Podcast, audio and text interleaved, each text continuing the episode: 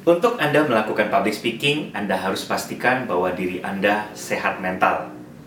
Ada tiga ciri orang yang sehat mental dalam public speaking.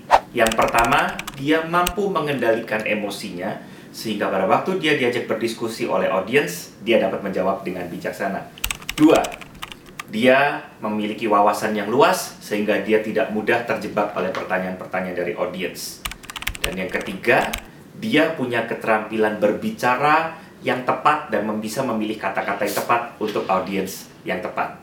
Pastikan Anda sehat mental dalam public speaking Anda. Sampai ketemu di video berikutnya. God bless you. Oke.